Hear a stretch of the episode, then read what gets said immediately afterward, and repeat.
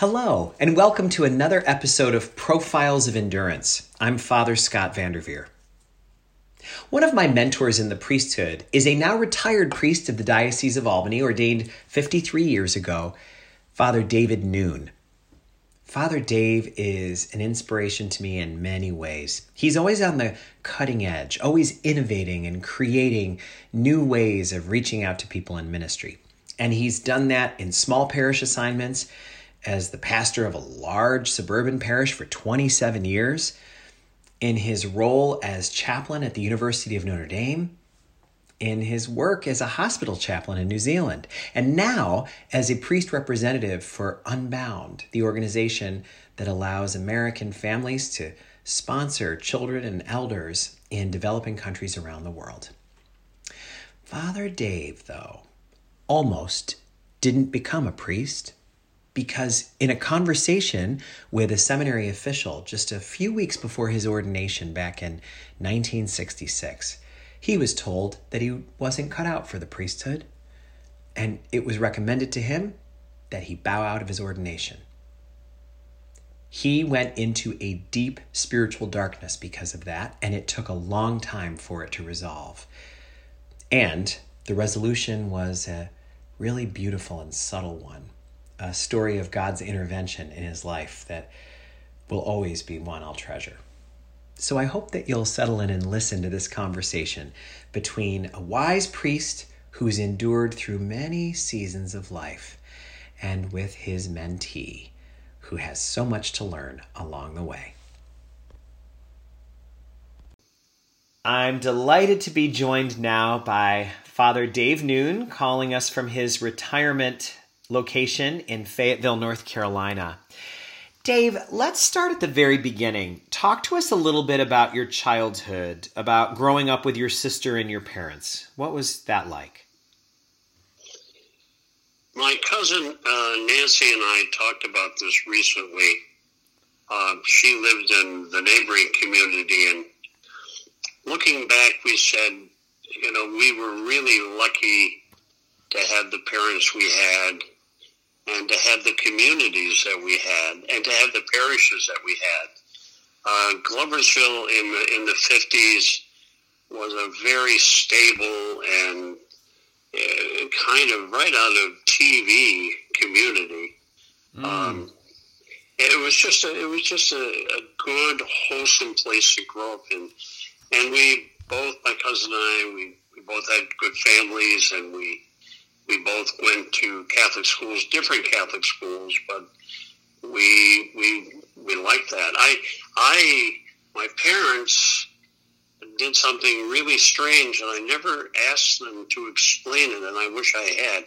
We were actually members of the Irish parish in town, but for some reason, my mother decided that I would go to the Italian school. it, it, it, was closer to home, uh, and, and, so I went, and uh, I, I, remember that. It's funny how I remember this. I was kindergarten, and, and the mother superior, who was right from Italy, took one look at me. She says, "Oh no, no, he's too tall. He has to go to first grade." so I got a promotion on my first day of school. I went from kindergarten to first grade. Oh. Uh, and that probably, you know, that was probably changed my whole life story right there. Uh, in any event, uh, I, I, I, was the only blonde-haired kid in that whole school. Ah. I was the only I was the only non-Italian in that school. Um, and when I went to get permission from my pastor of the Irish parish uh, to receive communion with the kids in my class, the Irish, the Irish pastor said no. In fact, he said to my mother, who was with me, uh, what are you doing with those people? Huh? That was kind of Gloversville was uh, at that point. Gloversville uh, Italians were Italians were the immigrants. They were, you know, the, the people from Mexico today. Yeah. Uh, the, the, the Serbs or the Syrians or whatever. Yeah. And, and, and everyone looked down on the Italians. Um, but I, I didn't at that age. I didn't I didn't know an Italian from an Irishman, so they were just kids uh, hmm. uh, to me. And I I, never felt treated any differently. So it was, a, it was a good town and a very good experience. In those grammar school days, did you already start thinking about the priesthood? I don't know when. Uh, two things happened. Uh, well, first of all, uh, the pastor of the Italian parish uh, was really outstanding. Uh, unlike the pastor of the Irish parish, uh, Father Joe D'Agostino, Father D, we used to call him. He was just just a wonderful guy, and I loved him. And he was kind of a role model for me. Mm. And at, at some point, I began to see myself doing what he did. Hmm. But I, re, what I remember is I think I was in third or fourth grade, and we were in church for something, and there was a card in the pew, and it was that prayer of Cardinal Newman. You know, you're everyone is a link in the chain. Yes, that thing, and that that it's hard to believe I was thinking this in third grade, maybe fourth grade or fifth grade. I don't know. So what, what's what's God's plan for my life? So, and it, and it just seemed that uh, my God's plan for me was to do what Father D did. Ah. That's uh, so. Um, and and back in those days, you know, it was a pretty high calling. Um, and I probably it probably wasn't until at some point in the seminary I really I felt personally called as opposed to uh, call through idol worship, you know, role modeling. Mm. Uh, so that's um, fascinating. But, so if I hadn't gone to the if I hadn't gone to the Irish or the the Italian parish, one of the Irish parish with a pastor who really wouldn't have been a very good role model, who knows? Maybe I would never enter the seminary. Ah, it's it's amazing. Fate. Look the fate. Looking back at those breadcrumbs. If somebody was talking to David Noon in high school and asked him what he wanted to do when he grew up, what would he have said then? Well, what he did say was law school because that was my other my other thought. Um, I, I, really didn't want to say I was interested in the seminary. I didn't want to come across as goody goody or you know I wanted to be treated normally. So I talked about going to law school. I talked mm. about going to Boston College. Uh, it was something that it attracted me. I'd been on the debating team, and I saw law as a good ministry. Um, so it wasn't until towards the end of my senior year that I actually told my classmates that I was going to go to seminary. So after graduation, what happened next? Well, after graduation, um, I got a job at the shrine at Auriesville working in the uh, Jesuits tertianship office. And then so I, after I did a couple of summers of that and, um, and toyed with the idea of joining the Jesuits, but 14 years seemed too long. um, so I, I uh, applied for Mater Christi Seminary and spent my first two years there seminary that's now the New York State Police Academy. I think still probably. That's correct. And uh, after that, I went to St. Bernard Seminary in Rochester, which was called the Rock. And I remember uh, my first day at St. Bernard's. I walked in the room, my room, uh, and uh, my roommate looked totally shocked, like, "What are you doing here?" And um, that was because when he looked, he got there before me, and when he looked at the roster, he didn't read noon, he read no one. and so he thought he was going to have a room to himself. Oh. And wound up rooming with me. Oh. So I was there for two years. Right? It was a uh, St. Bernard's at the time had a reputation being kind of like Alcatraz. That's where the word "the Rock" came from. The yeah, Rock. Yeah, exactly. It's a, a very hard, very demanding, very rule regimented, very academic, etc., etc. Do you know why you were chosen for that environment over a different environment? Well, I probably had a fairly good academic record. Yeah. So I think that was probably that probably had something to do with it. It was myself and another Albanian went to the Rock. Yeah, isn't that something? So two years yeah. there at the Rock. What what what do you graduate with when you're done with with those last two years at the Rock? What did you have? Your bachelor's in philosophy a bachelor's degree in philosophy. Got it. So so then it's time. That's you know just that the a lot of people don't realize that that's what priests do. They have to have a base degree, a bachelor's degree in philosophy, and then you don't really learn the bulk of the theology until you go off to this the seminary, the the major seminary, which is what we would I guess it's what we would call graduate school for priests that that everybody goes to. So, talk to us about that because you were chosen for a very unusual path for seminary. When and where were you when you found out where you were being assigned for your major seminary? Well, I remember one day getting a notice, a call, or someone told me that the rector wanted to see me. Monsignor uh, Craw, Monsignor, and uh, he was, I, I, don't know, he was like Thor, the god of thunder.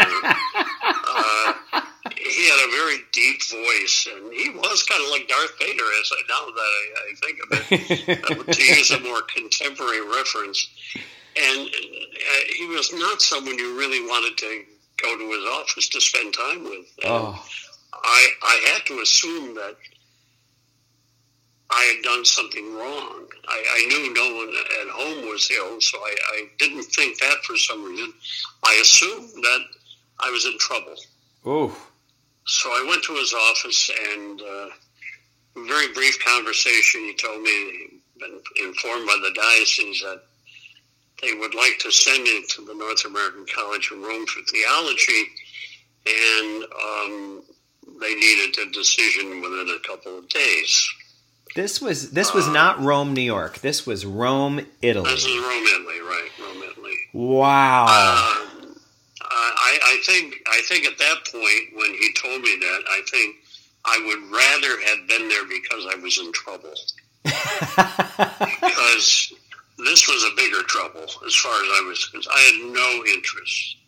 wow. Going to the North American College in Rome. What did you know uh, about it at that point? What were you picturing? I, I, I knew I knew very little. I, I just knew that very bright, uh, I, I, suppose, very bright people went there and from all over the country. And I, I was a Glover's hometown Glover's kid. I, you know, once my family took a trip to Wyoming to see my aunt, but that was, you know, other than that, I'd never been out of the states out of New York State, mm. let alone let alone out of the country. Mm. Um, so, and then the idea was that if you went, you didn't come back.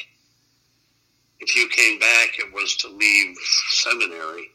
So, if your parents died or there was some family crisis, you weren't allowed to come home. How many years was? I, I how many years? So four years. Four years so, of not coming home at all. Right, right. So I knew that, and I don't know. I wasn't. I, I, re- I really wasn't very excited about it um, to begin with. I, I, I, I called my parents. Um, they weren't. They weren't excited about it, but they weren't as unexcited as, as I was. I, I, I, they saw it as an opportunity for me, you know, to go to Europe so they saw it from that point of view. Uh, they weren't unwilling. They didn't discourage me um, from going. They didn't encourage me to go.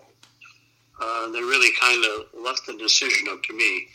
I wanted someone to tell me what to do. And so I, I went to see Father Charlie Curran. You remember that name? That's a famous name in the Catholic world. Yes, Father Charles Curran he was uh, he was Charlie then. Then he later on he got to be Charles. Um, but uh, he was on the theology staff, and he had just come to the seminary and from Rome, and he was very popular. He was uh, young and he was bright, and guys liked him. I, I didn't know him well because I was in philosophy on the philosophy side, everything I heard about him was very good. So I, I went, I signed up to had an appointment with him, and I asked him all the questions I needed. What's it like, and et cetera, et cetera. And then I, I said, well, if you were me, what would you do? And that's where I was going to get my answer. Uh, but he said, no, that's something for you and God to decide. Oh. I can't, I can't decide that for you. I honestly don't know what made me decide to accept it, except at some point, even though I wasn't excited about it, I felt, I felt it was a call. Mm. It was something I was supposed to do. Um, and so there it was. Remarkable. So uh, September 21st, uh, I left on the boat Leonardo da Vinci the, the port in New York City with 81 classmates.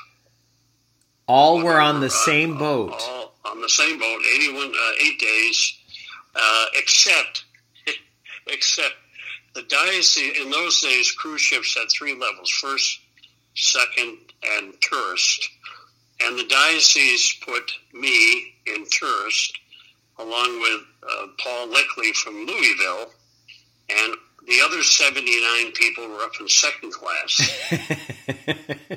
So, I, uh, however, I, I was able to bribe a uh, steward. I think they were stewards back then. Uh, to let me go up and have meals with my other classmates. Otherwise, I had to stay in tourist oh. It, it was ridiculous. I mean, the whole point of going over with the 81 guys was so that you would get to know, you know, establish some friendships early on and get to know one another. And, and, and yet that kind of got thwarted by my being down in tourist class most, most of the time. So you So, eight days adrift at sea, and what is what's going on in your in your heart and your mind during that time? well, there- basically anxiety, I'm anxious about what's ahead. You know, am I going to be able to pull this off? Do I have what it takes to study theology in, in Rome? I, I, I never thought of myself as that academically gifted. Um, so, but I, I guess I, I, I enjoyed the trip over and we were greeted by uh, students at the um, port, one of them being Howard Hubbard, the, eventually the Bishop of Albany, and uh, we had a little road trip up through uh, Naples and um, uh, Sorrento and the Amalfi Drive. It was all very impressive, very beautiful. What I remember most is as we pulled into Rome, the bus stopped in St. Peter's Square, and just seeing St. Peter's Square in person for the first time. Of course, you know, back then we barely had television. The Television was, uh, you know, kind of a, a still a very new item. What was the year, Dave? Uh, uh, this was 60, 63. Wow. 63. So I, I was just, I, it was hard to believe here I'm, here I am standing or in a bus looking at from the bus window St. Peter's. It was a pretty powerful experience. Wow. And and so you've you've arrived and we've just to just to review a couple of the names that we talked about for for any listeners who might not know. Charles Curran went on years later to become famous for his writing on uh, the birth control encyclical, and some of what he said was very uh, controversial, forward thinking for his time, and and controversial. And uh, so he's become a famous name in the Catholic world since then. And of course, you mentioned Howard Hubbard. I think it's very charming to consider that the man who wound up becoming the Bishop of Albany for almost 40 years at that time was a seminarian himself. He was greeting you because that's where he was studying, and he was near the end of his studies. Is that right? He was getting near the end and was getting ready to come home? Yeah, he, yeah, he was in his last year. Let me go back to Charlie Curran for a moment. Um, so, what Charlie Curran said to me is, you need to make your own decisions about what you're going to do with your life. And make those decisions with God. And and that was really the approach he took with the birth control thing. That it was a matter of conscience. Interesting. Uh, so uh, before there even was a birth control issue, Yeah. that, that that was his thinking. His thinking was, you don't. The church doesn't tell people what to do. Yeah. I mean, ultimately, you have to do what in your conscience you believe to be the right thing to do. Yeah. So I learned that lesson from Charlie Curran early. Most of my life, I've been told what I should do, Yes. or Yeah. not, or I got signals, or you know, I, I kind of uh, people didn't necessarily tell me what to do, but I, I, I knew what I was supposed to do. This time, it was more, you know, this was more an inner. This is my first real inner decision that I made for myself that no one made for me. Yes. Yes. Well, it's so that's a that's a great aside. Thank you for taking the time to say that because that's right. That's a great example of how uh, a lot of us are wired spiritually to think and and perceive the world as we do for, throughout our lives. So what a great glimpse into Father Charlie Curran in a way that for those who are listening and, and know his work, I think people will find that to be fascinating and, and very consoling. I mean, he was consistent with his with his way of looking at God and at decision making throughout. That's fascinating. So you just said most of your of your time you were told what to do, and that was certainly true of formation in Rome. Very structured and structured in a way that people might find surprising. Can you can you talk to us a little bit about your classes? You're an American seminarian, and your plan at, is at the end of this time you're going to come back to the Diocese of Albany, New York, and you're going to serve the people of this diocese who are you know about a mix of, of european um, immigrants mainly the catholic population most of us english speaking most of us very americanized um, what was your what were your studies like in those days Well, first, let me say the North American College was a breath of fresh air in terms of by comparison to the Rock. And first of all, it was a, it was a newer facility. I had my own room and was share with a roommate, and, and, and modern conveniences. Uh, it, it, it was a it, we had we had wine at meals. I mean, it was a much more relaxed environment. Uh, you know, at at uh, St. Bernard's, for example, if you went to take a shower, you had to wear your cassock to the shower. you know, I mean, in Rome, you didn't have to do that. Uh, wow I mean, it was just so there was a, there was a lot of freedom, uh, and you got to go out uh, into the city one day a week, and one day a month you could go out in the city on your own. As for classes, that was a different story. Classes were at a university that I think opened sometime in the 1500s. wow Jesuit University. I think it goes back that far. I forget. Um, lots of great people have gone there. Uh, classes were held in large, what what they called aulas, or large halls that would seat maybe 200, 300 of us, uh, maybe 200. Uh, anyway, and uh, up in the front uh, on a podium would be the professor, and all classes were in Latin. I, you, you, you asked me about why I was sent there. You know, at, at Bernard's, some of the subjects at Bernard's were taught in Latin. Hmm. So I'd had that experience. So that was not a new experience for me. Um, the philosophy classes were taught in Latin. I think maybe that might be the only one that was taught in Latin. But anyway, I was kind of used to that. wow Um, but the problem with uh, the professors in Rome was that they um, they were from all the France and Spain and Italy and Germany, and every single one of them had an accent. And so, bad enough it was in Latin, but it was in Latin with thick accents. And so, for me, it was totally unintelligible. We, I sat there in these, these rooms and wrote letters home and read Time magazine or You the were, Daily American or whatever. you barely understood what what they were saying.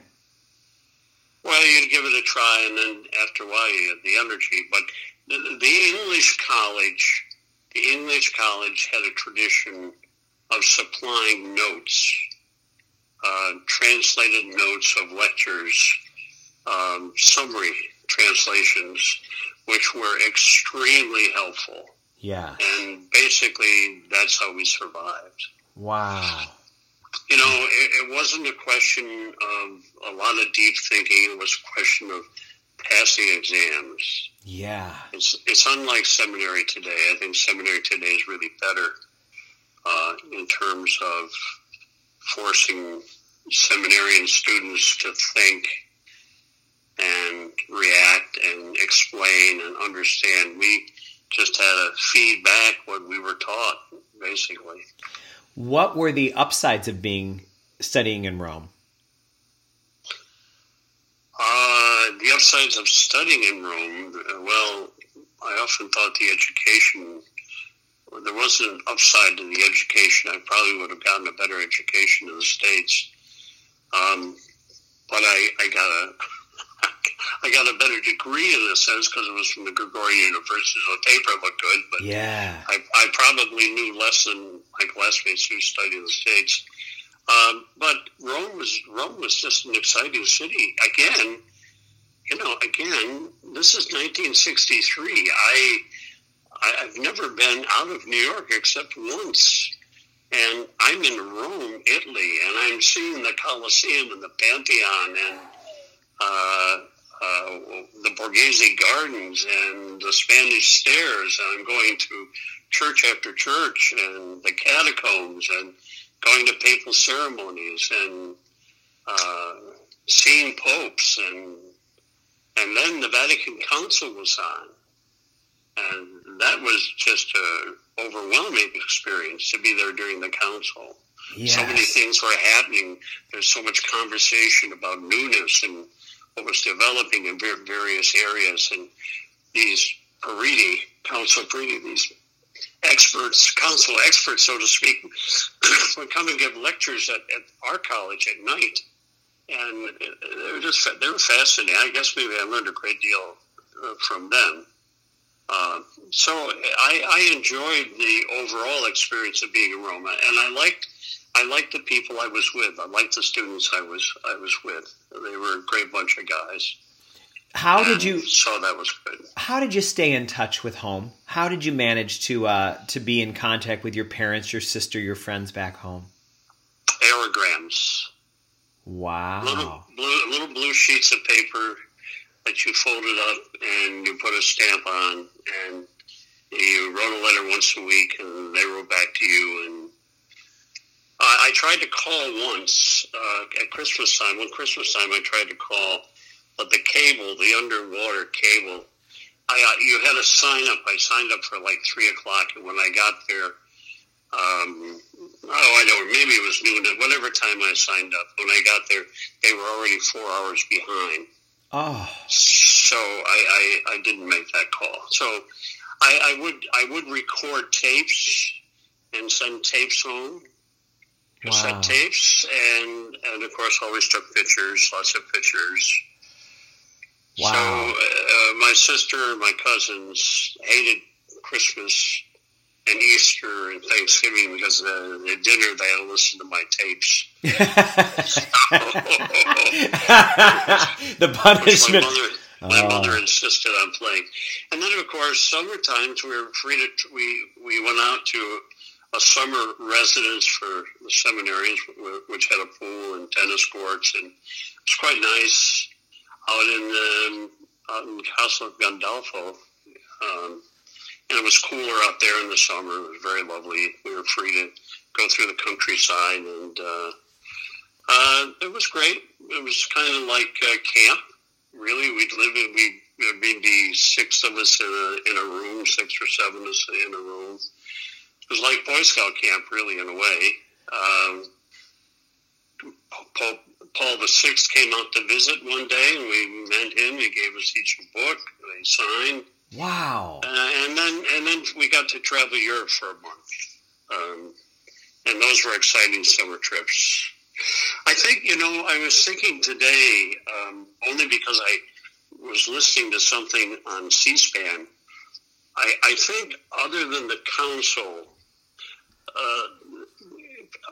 yes, uh, the the guy on the C-SPAN uh, book note thing mentioned where were you the day Kennedy was shot, mm. and I was in Rome. And we had just finished supper, and after supper, we went into chapel to say the Angelus. And at the end of the Angelus, the vice rector said, I have some very sad news.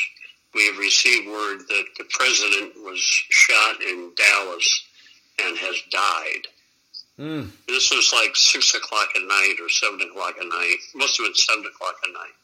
It was just unbelievable. I, I, I, I just can't forget that day. And I remember the next day, we many of us we went up to the American Embassy to sign the condolence book up at the American Embassy. Um, it, it, was powerful. Wow. Uh, sec- second to the council, that was my most powerful, positive experience in Rome. Well, not positive, but second most memorable in, in, a way. You, you just felt you felt connected with every single American in that college in a very special way that day because we were all feeling the same thing. Yes. Whether you liked whether you liked Kennedy or didn't, uh, you just you just were bonded with him. And the next few days spent watching television like all the Americans. Yes, it fast, fascinating. We've heard lots of stories of, of people remembering where they were that day, but none of them sound like yours. Being overseas, and not just overseas, but you were not going to be able to see the soil of your country where all of this happened for another four years. This was in the very beginning. Right, true. That's something. True. That's something. Dave, your your family was never able to come visit until your ordination at the end because you were actually ordained in Rome. And so I, would like to go to closer to the ordination time because uh, as your family was getting ready to make their plans to come, and all of the ordination plans were were getting set uh, for for the day, um, you wound up having a conversation with somebody that really shook you, uh, and for good reason. Uh, this is a very tender story. It's a very uh, difficult uh, thing to talk about, but it's a, it's it's really a big part of your profile of endurance. Can you talk to us a little bit about that conversation and, and what was said? It was uh, uh, oddly enough, it was Thanksgiving evening, mm. and this uh, my spiritual director called me to his his room and now this was Thanksgiving is what around the twentieth, twenty fourth, somewhere mm-hmm. in there. Ordination was December seventeenth, so it was a it was less than a month before ordination. Mm. My family all had their plane tickets. We had trips arranged. Uh, once ordination was over, go to Florence, go to Switzerland, go to London, go to Paris, etc. Uh, my parents and no one, no one in the group coming over had been out, been outside the state, so this was going to be a major event in their lives. Mm. So the he was pretty direct. The spiritual director was pretty direct. He said, "David, I, uh, I I'm afraid I need to tell you that I really do not think that you should be ordained." Well, I I I don't know if I I did hear him. I'd like to think that I didn't hear him at first, but I, I heard him. And it, uh, it, until this moment, until this very moment, no one, uh, I mean, I've got calls about my mother, my mother dying or my father dying or other relatives dying, and they've all been shocking. But I, this is the most shocking thing anyone had ever said to me at that point in my life and ever since, the most shocking thing that anyone said to me. I, I guess because Well, I mean, his reasoning was, if I remember his reasoning, and he may have given me a whole bunch of reasons. The only one I remember was I've been honest with him uh, about. Uh, I, I, was not exactly a rule keeper. Mm. I, I, w- I was a bit of a nonconformist, mm. and he knew that. And his argument was that I would never be happy in the priesthood because I'd never be able to live by the rules. And mm. I would be uncomfortable and I would make everybody I lived with uncomfortable and I would make the people I ministered to uncomfortable. And so for that reason, he was suggesting I, I, I need not be ordained. Now, I guess looking back on it, I think why did he wait until I mean, this guy this guy knew me i mean why did he wait until three weeks before ordination i mean he could have told me a year prior or six months prior or you know uh, why wait till almost the day of the wedding so to speak uh, that created the greatest turmoil that I ever experienced in my life. And I guess, I mean, it would be like if you were in medical school and you've been through college and you've been through medical school and you've been through residency. And at the end of residency, um, I don't know, someone decided that you weren't fit to practice medicine after all of these years. And no one ever told you that they'd watched you operate, they'd watched you with patients, and they'd never once ever ever said a thing to you that, and all of a sudden they, they say, you can't be a doctor, you're not fit to be a doctor. But the complication here was the thinking in that in those days was that the spiritual director, it was from God's mouth to his ear, and, and from his ear to his voice to me. So what that said to me was, God is saying to you, you should not be ordained. Oh. And so uh, that put me in a, in a double bind. Um, for me to be ordained uh, was going to go against God. Wow. And so uh, that created uh, a great deal of turmoil, inner turmoil. Were you could you bring that to anybody? What one of the things that strikes me is those of us in the seminary often go to our spiritual director because the spiritual director is supposed to be a completely confidential environment. That that relationship is one what we call in in formation internal forum, which means um, it is the one person who you can safely share anything with, and they will not tell the uh, the the other faculty that votes on your on your progress. Um, they they know what's going on and they participate. They're kind of a, they're a link. They're a conduit. They're connective tissue between those two parts. But they are this internal forum means they treat uh, what you share with them not exactly like confession, but very much in that kind of way. So the person who you normally would confide in is the one who said this to you. Who could you go to to share this with? Nobody. I, I didn't go to anyone. Oh, I can't imagine what that felt like. The uh, the isolation in that. What happened? What happened to your lifestyle? What happened to your sleeping and your and your eating? What what kind of physical effects and emotional effects did you have to endure? Well, I had to live a double life. I had to pretend everything was all right when everything wasn't all right. Wow. And, you know, I, at, at one point, I remember walking up to the roof. We had a, we had a, college had a roof area, covered roof area. And I, I wondered whether I should, you know, the solution would have been to just jump off the roof and then it'd been all over. I wouldn't have to deal with any of this. Yeah. But I didn't do. I didn't. I didn't do that. Um, I you know, I started drinking mm. to, only to only to get to sleep at night, so I could get to sleep at night. That was the only reason for drinking.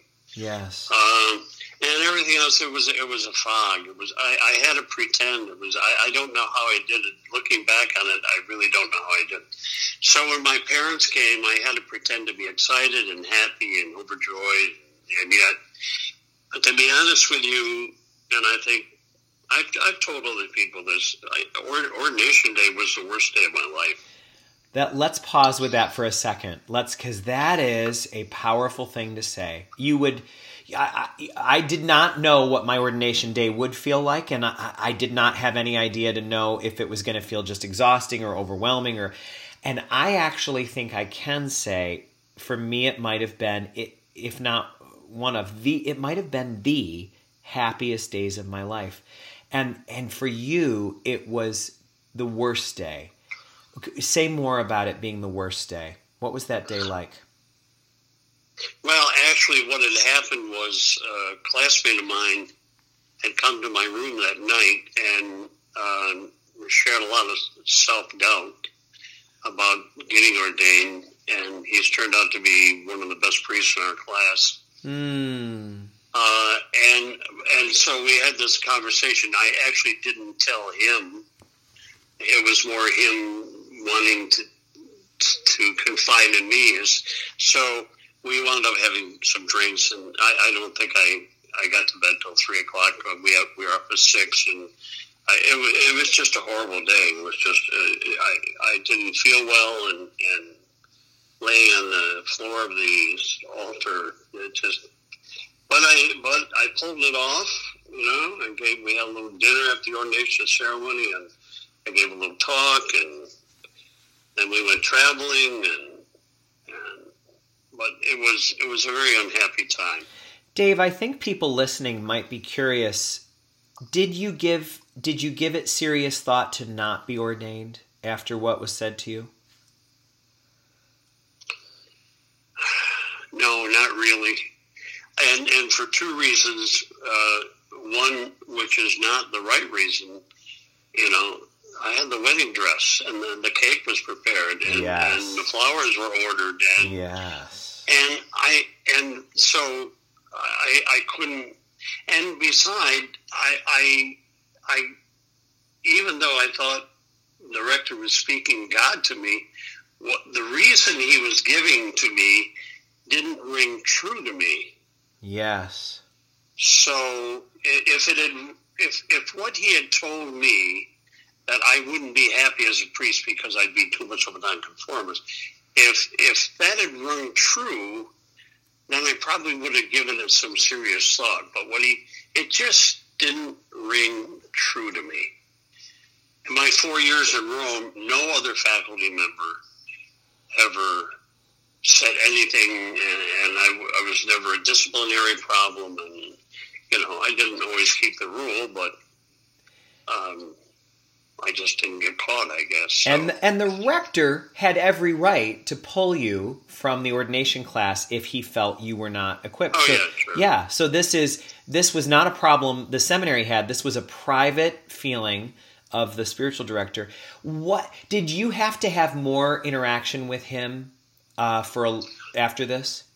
No, I chose not to. When when ordination was over and I got back, we had two spiritual directors, so I went to this, the other director, who was very helpful. Uh, I think talking to him was very helpful, and ultimately, uh, the rest of the year was a disaster because not just because of this, but because we, we had finals in uh, late June, early July, uh, oral exams, and and I had to prepare for them, and I was in no frame of mind to study, and uh, it was just. And the way it worked was uh, that particular year, the exams they, they had a crazy system there. Uh, sometimes they go A to Z. A would be up first, and Z would be up last, and then they go Z to A. My year, they went A to M, and then Z to N Oh. And so I was like the one of the I was like one of the last people taking the oral exam. So people were leaving, and and I was one of the few remaining still studying supposedly to take this exam, and uh, it was it was just a nightmare. It was just a nightmare. I I can't imagine. And just to clarify for those listening, if I have this straight, correct me if I'm wrong. In the Roman system of that time, it sometimes goes through changes in, as decades go, but at that time you were ordained in December, but you were not done being a student. You were a priest, but you were not yet in a parish in Albany. You had to complete your studies until the summertime, and then you would come home. Is that correct? That's correct, and say mass, and and I, I began having panic attacks. Oh. Uh, made it very very difficult, you know, just to get through things. Uh, uh, without because I my, all my my self confidence was gone. I mean, I know self confidence. I think we should pause here for a second and just acknowledge that uh, this is a very extreme story of someone in a in a power position ref- telling someone who is looking up to them and depending on them for guidance something that is devastating and and also uh, is hard to the, the validity of it is hard to trace. This may indeed have been a, a really sincere reflection on the part of the spiritual director, but whether that was worth sharing or not is is something that I guess you know did he really believe in his whole heart that that needed to be shared because it, it's it's hard to make sense of it but just the devastation i think it's powerful for us to have a moment to hear the devastation that someone's words can have on another person especially when that person is in a position of power and that power differential made it that you really felt that you were hearing the voice of god reject you and reject what you thought you were called to do. The, the devastation of that is hard to put into words. I, I just want to honor that. With I, I think everyone listening right now is feeling like they've been punched in the stomach because it's uh, it's hard to hear. Well, I think that um, I think that I felt somewhere in within me that I was supposed to be a priest. I, I felt the call. I I think um, but then he, he, what he had to say seemed to contradict what I was internally experiencing. So that was part of it. And I guess the thing was that if he'd really felt the way he felt, waiting until a month before ordination, less than a month, his timing was terribly off. Uh, terribly off. Now, now, I mean, I mean, he could have again, as I said before, he could have told me this a year earlier. I mean, he he knew me, and I nothing changed. nothing changed in my behavior. However, uh, now moving ahead a little bit, I think something was going on in his life, and, and there may have been other students that he told this to too. I don't know. I may not have been the only one. Yes. Uh, however, he uh, not long after that, a few years after that, he left the priesthood and got married. My oh my! And um, so he may he may he may have been having maybe there's some projecting going on.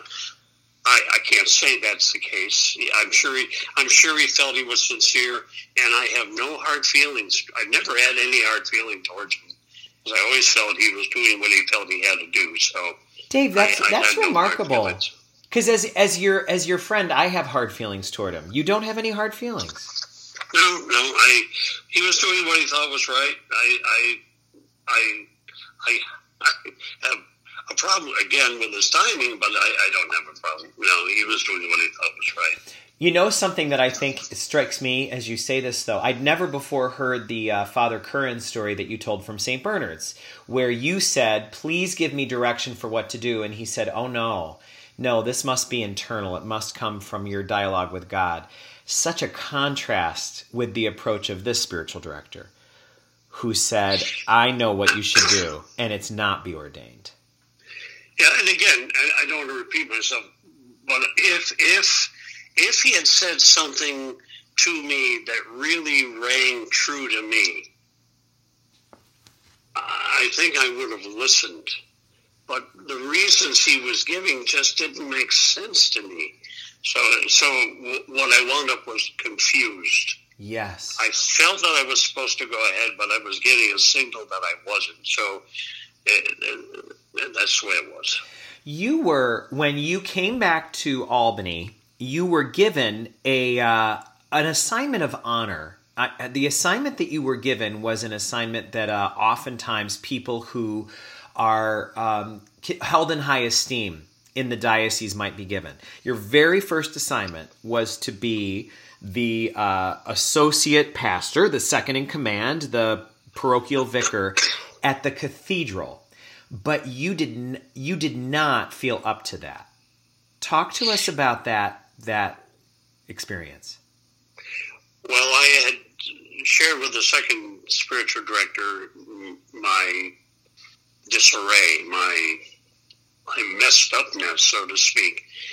And he had, uh, before leaving the college, he had spoken to the rector, and the rector had uh, written to the bishop saying that I had had some turmoil. That was vague, kind of a vague thing. That, so that my first assignment should be given sensitive to that.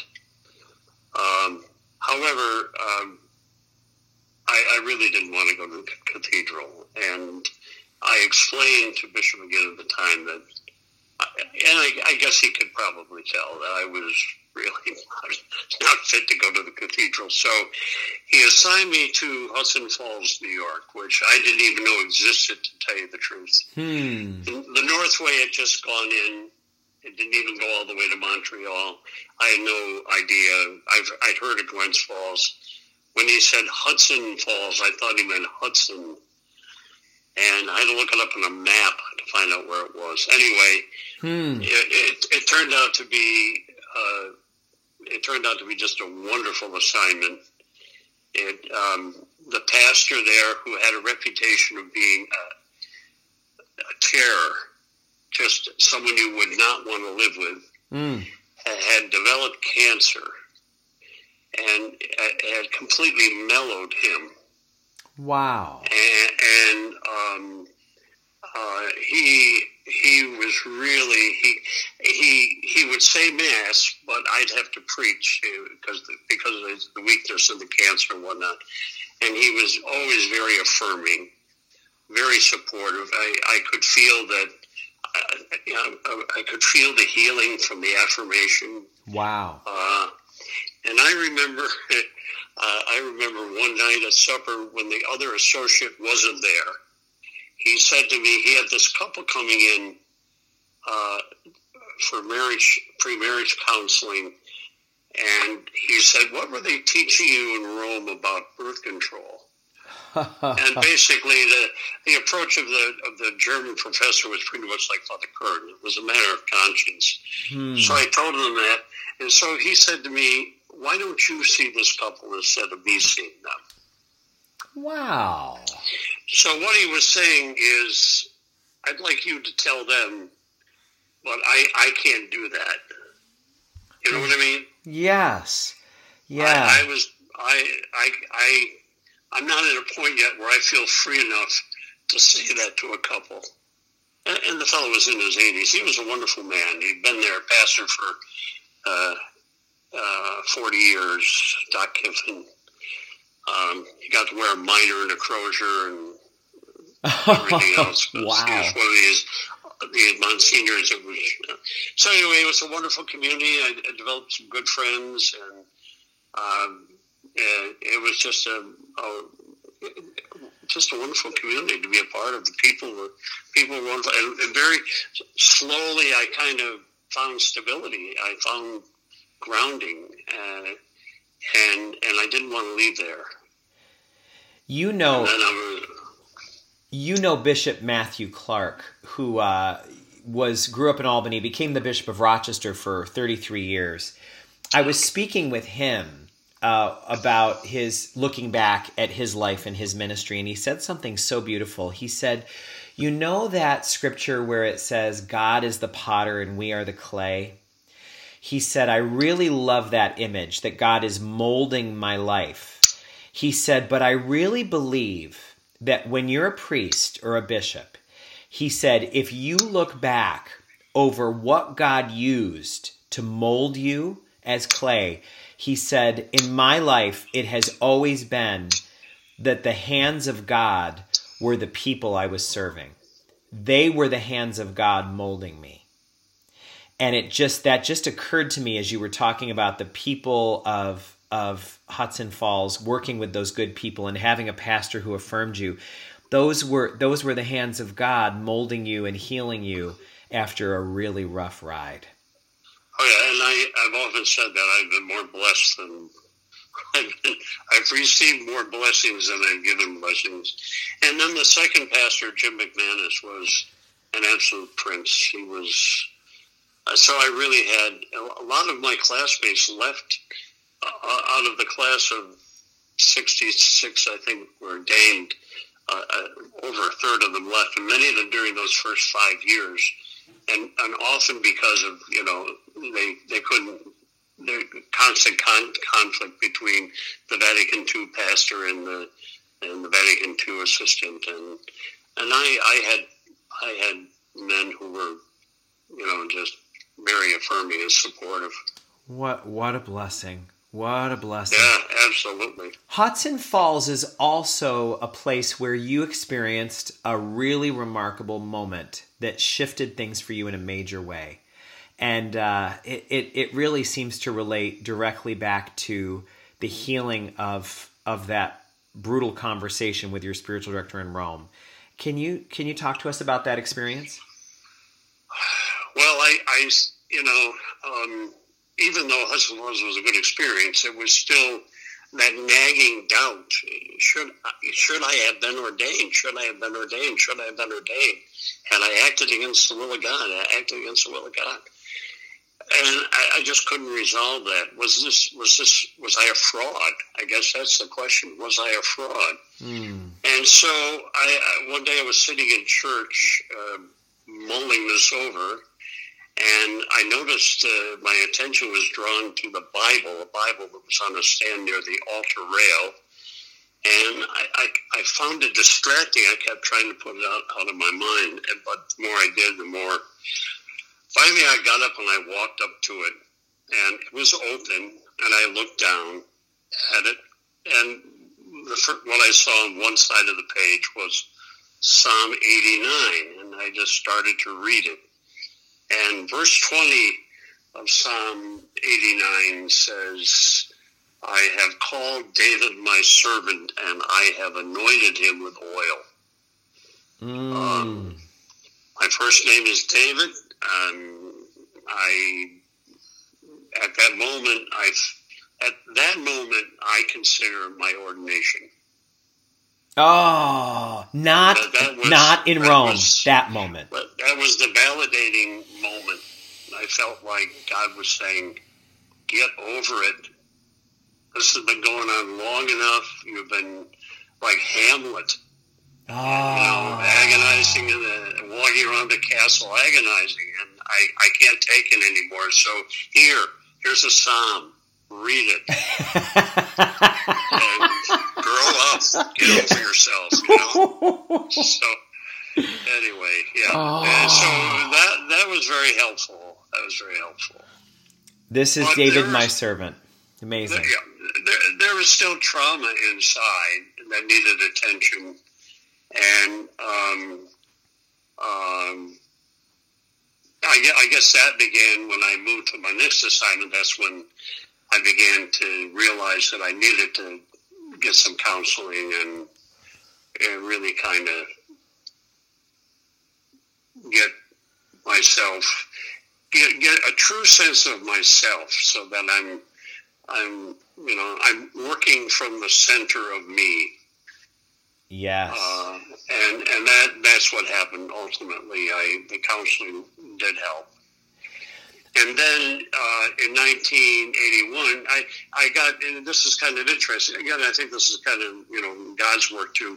I, my father died in 1975. A few months after that, I was asked to go to Gloversville, where my mother lived. And then my mother died in 1980. And shortly after she died, I was asked to go to Notre Dame for a sabbatical. So I think I was supposed to be in Gloversville partially for the sake of my mother. Wow. Uh, and to get kind of bonded with the family, etc. Uh, but Notre Dame, I think, when I look back on the most transformative experience in my life, it, it would be Notre Dame. Uh, the famous university, the famous university in Indiana. Yeah.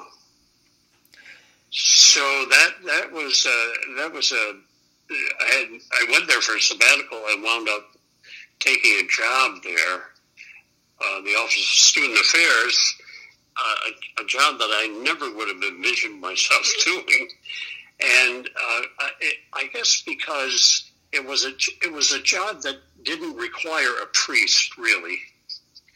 I discovered that um, I had something, you know, I didn't have to be a priest to be me. Mm. I was able to I was able to separate me from the priest for the for the very first time.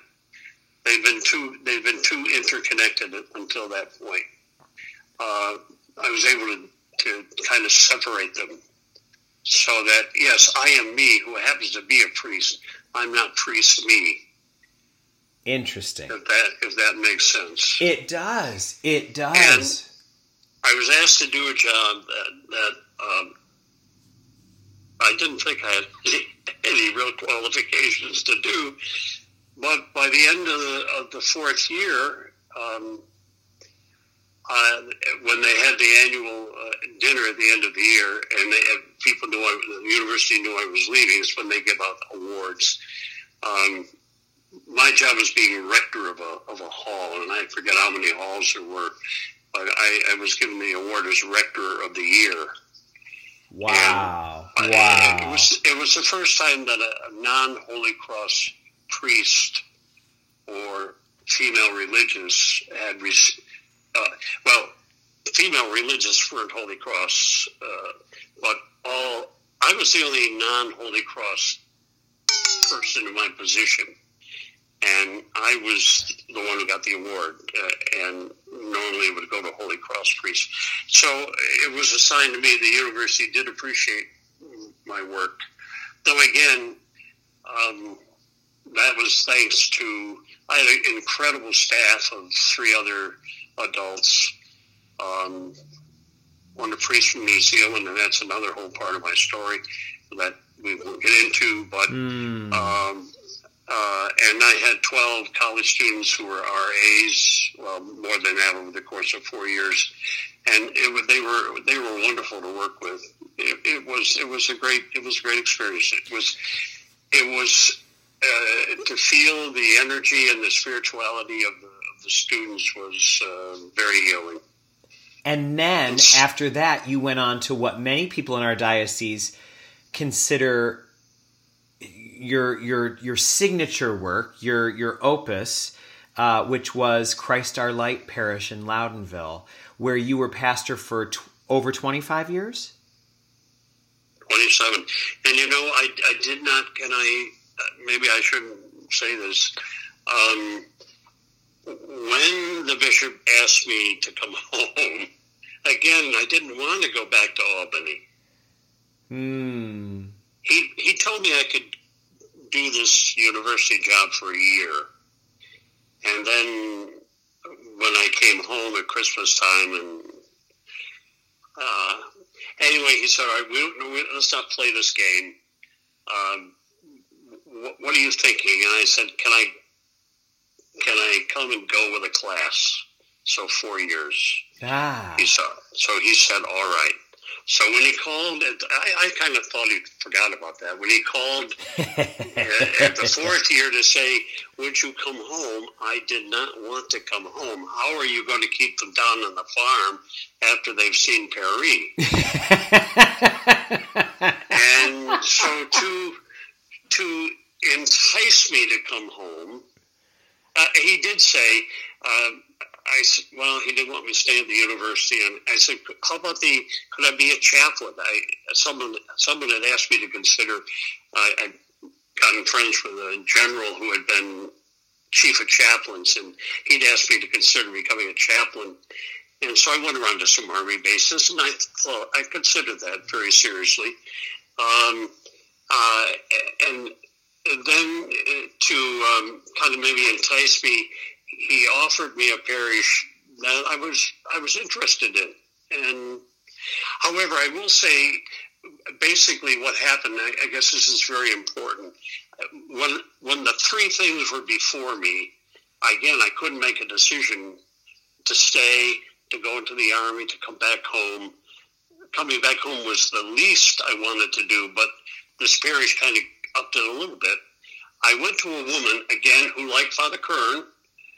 Uh, she said to me, You've done all the pros and cons. I can't tell you what to do. You got to dig deep and find out. The Spirit knows where you're supposed to go. And when I spent a few days digging deep, I knew I had to go home. Wow. I, I knew that was what I had to do, not because the bishop wanted me home. I knew this is where I was supposed to go. However, there was a little bait and switch because after I turned in my letter to the um, university, my resignation letter, formally resigning, then I got a call saying that, you know, that parish we told you we are going to send you to, well, we've changed our mind. We're going to send you to St. Francis de Sales. Oh. And I, I, I, I was not crazy about that assignment. Wow. In fact, I tried to talk my way out of it. I offered to fill in for were on sabbatical to, for a year or something like that. And um, finally, the bishop Bishop Hubbard said, "Come in for lunch. Let's talk about it." And after he told me his reasons why he wanted me to go there, um, but he said to me, "Look, Dave, I'm not going to make you go there because if I make you go there, you'll be unhappy, they'll be unhappy, and there'll be no winner." Mm, so wise pray man. about it. Pray about it for a couple of days, and so when I thought about it, prayed about it, I felt um, again it seemed to be the call, uh, and that was 27 years. Yeah. Oh, and it was a, a place of of great um, openness Great- and aliveness, experimentation. Uh, yeah, and and it's uh, I know that's where I came in. That's that's the phase of your life where I got to know you, and I know I've I've drawn so much inspiration from that chapter, and and I know that there are people from that chapter that'll be listening to this, recalling with great fondness. Uh, exactly what those years were like. So, Dave, we're now talking for the man who was told you are too uh, rebellious, for lack of a better word. Well, sh- he, was kind of right in a way. I mean, I, I I've been a nonconformist. I mean, and but with the Vatican II, uh, if, if maybe if the church hadn't changed as it did, I, it would have been. Uh, he could have been right on the Oh. money. Uh, but the um, Vatican II allowed me to be a lot freer than I might otherwise have been. the spirit called the right person at the right time. And actually, how interesting, we can't know what the reasons were that he left, but it might have been that the church that involved more uh, of a reclaiming of the pilgrim people version of, of church and the idea of the, the people being uh, at the center of, of God's work. That might have been where he was uncomfortable with the, the lack of structure that he had known. And then, Well, I will. I will say, and I forgot about this, and I should say this. Several, several years later, he did return to the priesthood. oh, fascinating. I, I, I, I never heard the story. I have no idea. I will actually. I, it's funny you say that. I'm planning to have his ex-wife on um, on next week's podcast.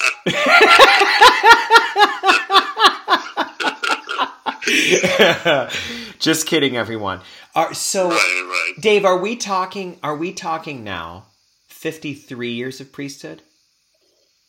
1966 to now, I guess somewhere around there. Yeah. Yeah, we've actually so we've crossed into we're going toward 54 years.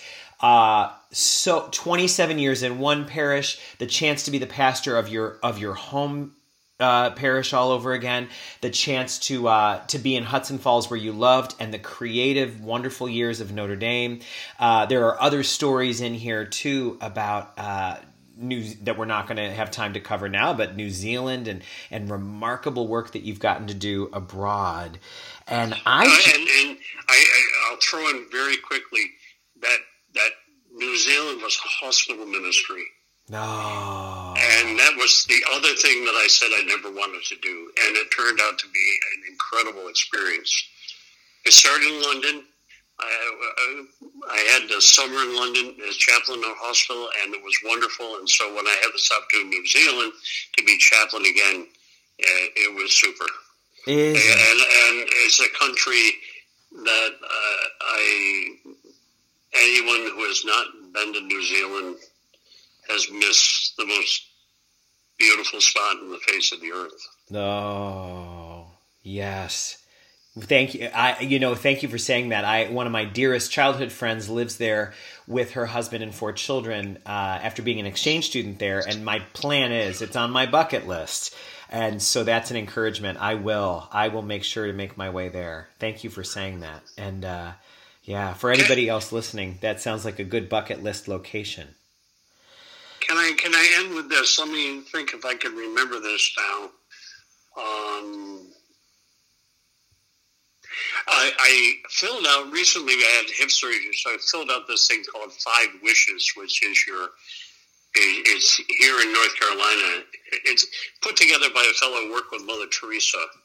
So it takes the place of your healthcare proxy, but mm. it's very, very complete. But one of the questions was, uh, how do you want to be remembered? What do you want people to remember about you?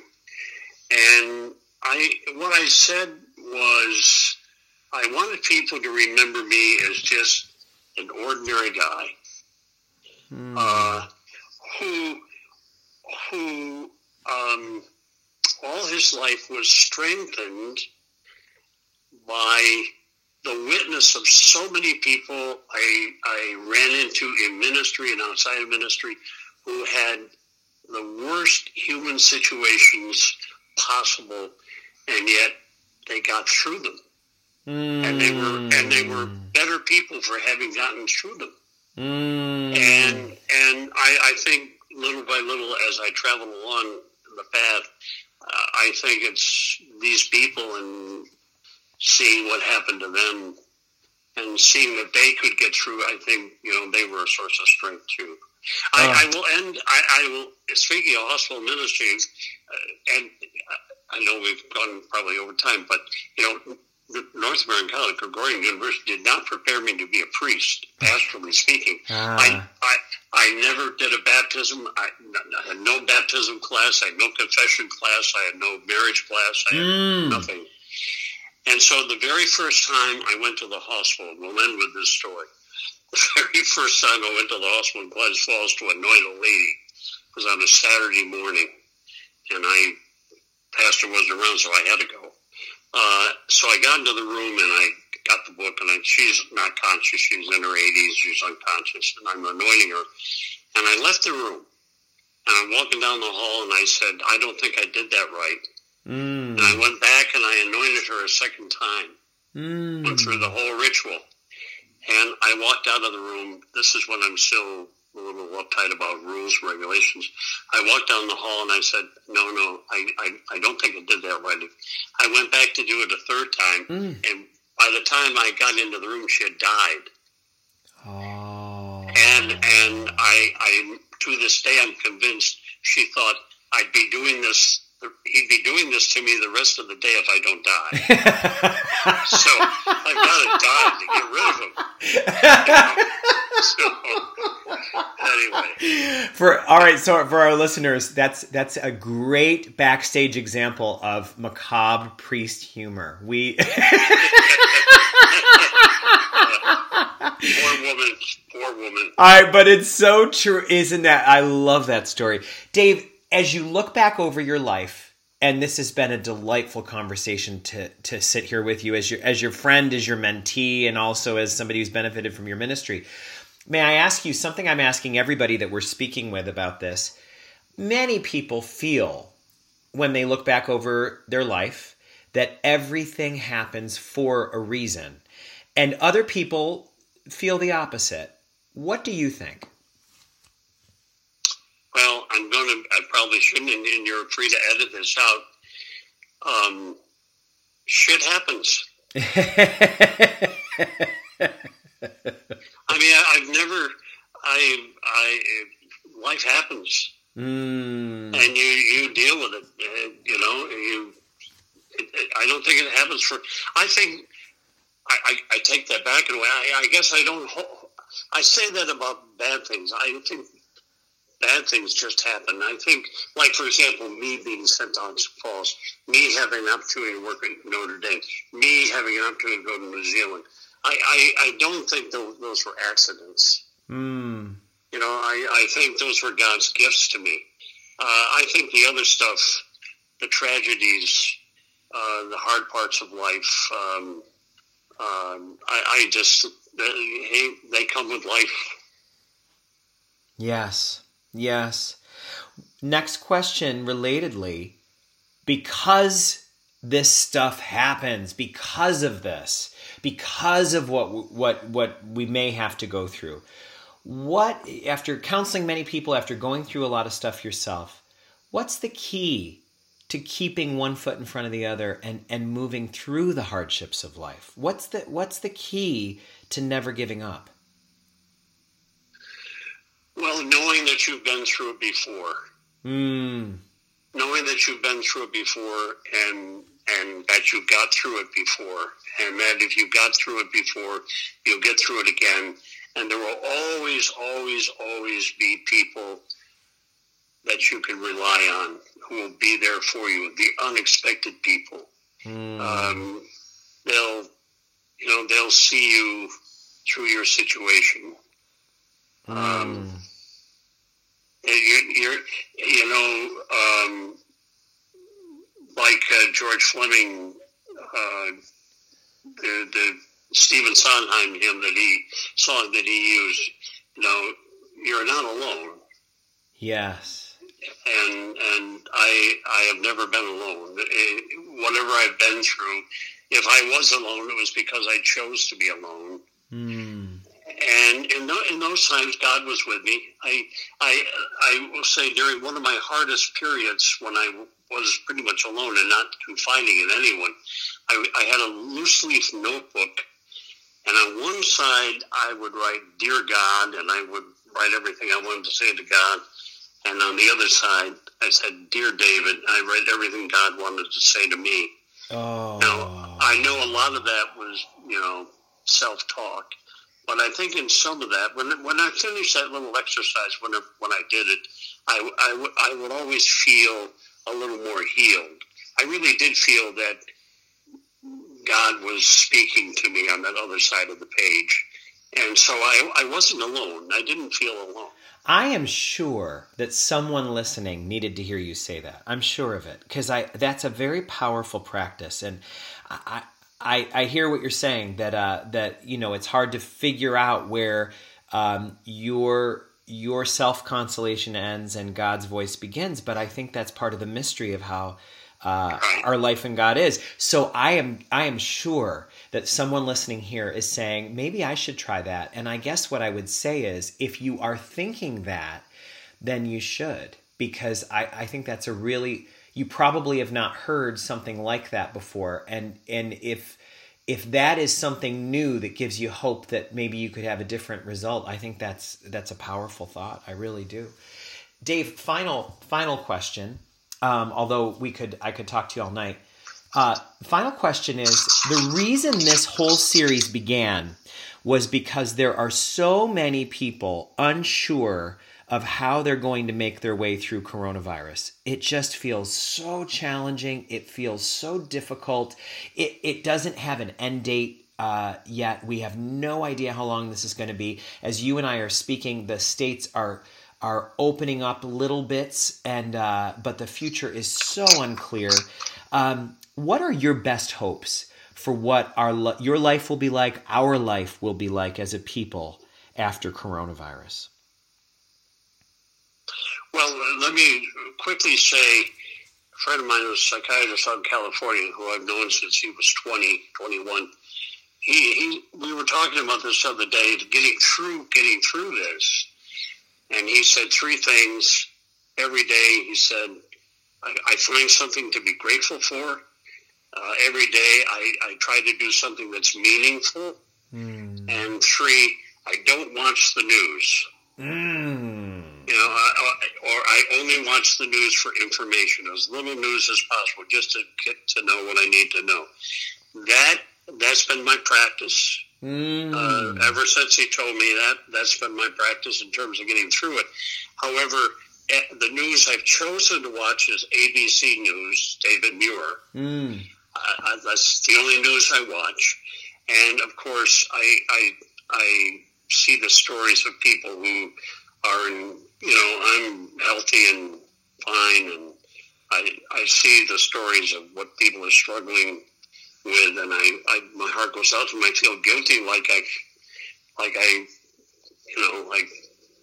Anyway, um, but I but I see good things coming out of this. Mm. I see good hmm. things coming out of this in education, in in medicine, with, with telehealth. Mm. Uh, I hmm. see it. I, I I just read an article in American Magazine about will will we be able to go back to church after we've had these virtual religious experiences, um, will church will church be the same? I mean, mm. can I leave these virtual experiences to go? I think I think we I I bonded more with people over the last three months than I have last five years. Wow. Yes. So I see I see if I see good things. It's like the space, like going into space. All the things that came out of going into space Mm. You know, like um, what was that orange juice that came out of uh, Tang? Uh, yeah, Tang. out, yeah. A lot of a lot of good, a lot of products we buy now came out of space exploration. I I think there'll be a lot of good things will come out of this. I love that. Uh, I love that. Uh, won't be Tang, but it won't be. It'll be better. It'll be even better than Tang, which is hard to imagine. Well, yeah. I would like to yeah. just say let's let's invite the viewers to just a second to synthesize all of this. Um, and I said the viewers. I don't I don't know if they can see us. They're listening, but uh, let's just take a moment and just savor something from this conversation that spoke to you. Was there uh, a moment of sharing that you want to remember and hold on to? Was was something that Father Dave said something that you needed to hear because of what you're going through right now? What was it? And how did it speak hopefully to what you're dealing with? Was there a practice that he talked about? A, a, method of going about things, the advice his psychologist friend gave him, or the writing down in two columns, or or the reflection about some of the things that some of those wise people said to him over the years. Is there anything that you want to take as food for for your time in this adventure? Is there anything that you need for your journey going forward? Father David Noon, I can't tell you how grateful I am for the conversation. I've gained so much from it, and I've gained so much from being your friend and your mentee over these years. We've we discovered each other when I was a seminarian, so it is now probably about ten years ago, and uh, we we discovered that we had a real affinity for each other and started going to supper and. Uh, you've you've really I know that a lot of the work even this podcast the the thought of doing a podcast came about from from having a mentor like you who taught me to to think outside the boxes of what we normally do. So I'm so grateful to you for all the ways you've affected me for the better, and uh, I'm so grateful that that our listeners got a chance to uh, to bask in some of that too. So thank you for spending this time with us. You're welcome. My question is, we went well over the suggested time. Is anyone awake? Just can't imagine. they're know? they're going to wake up in in next week's broadcast and wonder who's this woman and why was she married to a priest in the first place. oh, Father David, thank, well, thank you. you Scott. Thank, thank you, and thank you to all of our listeners. God bless you thank all.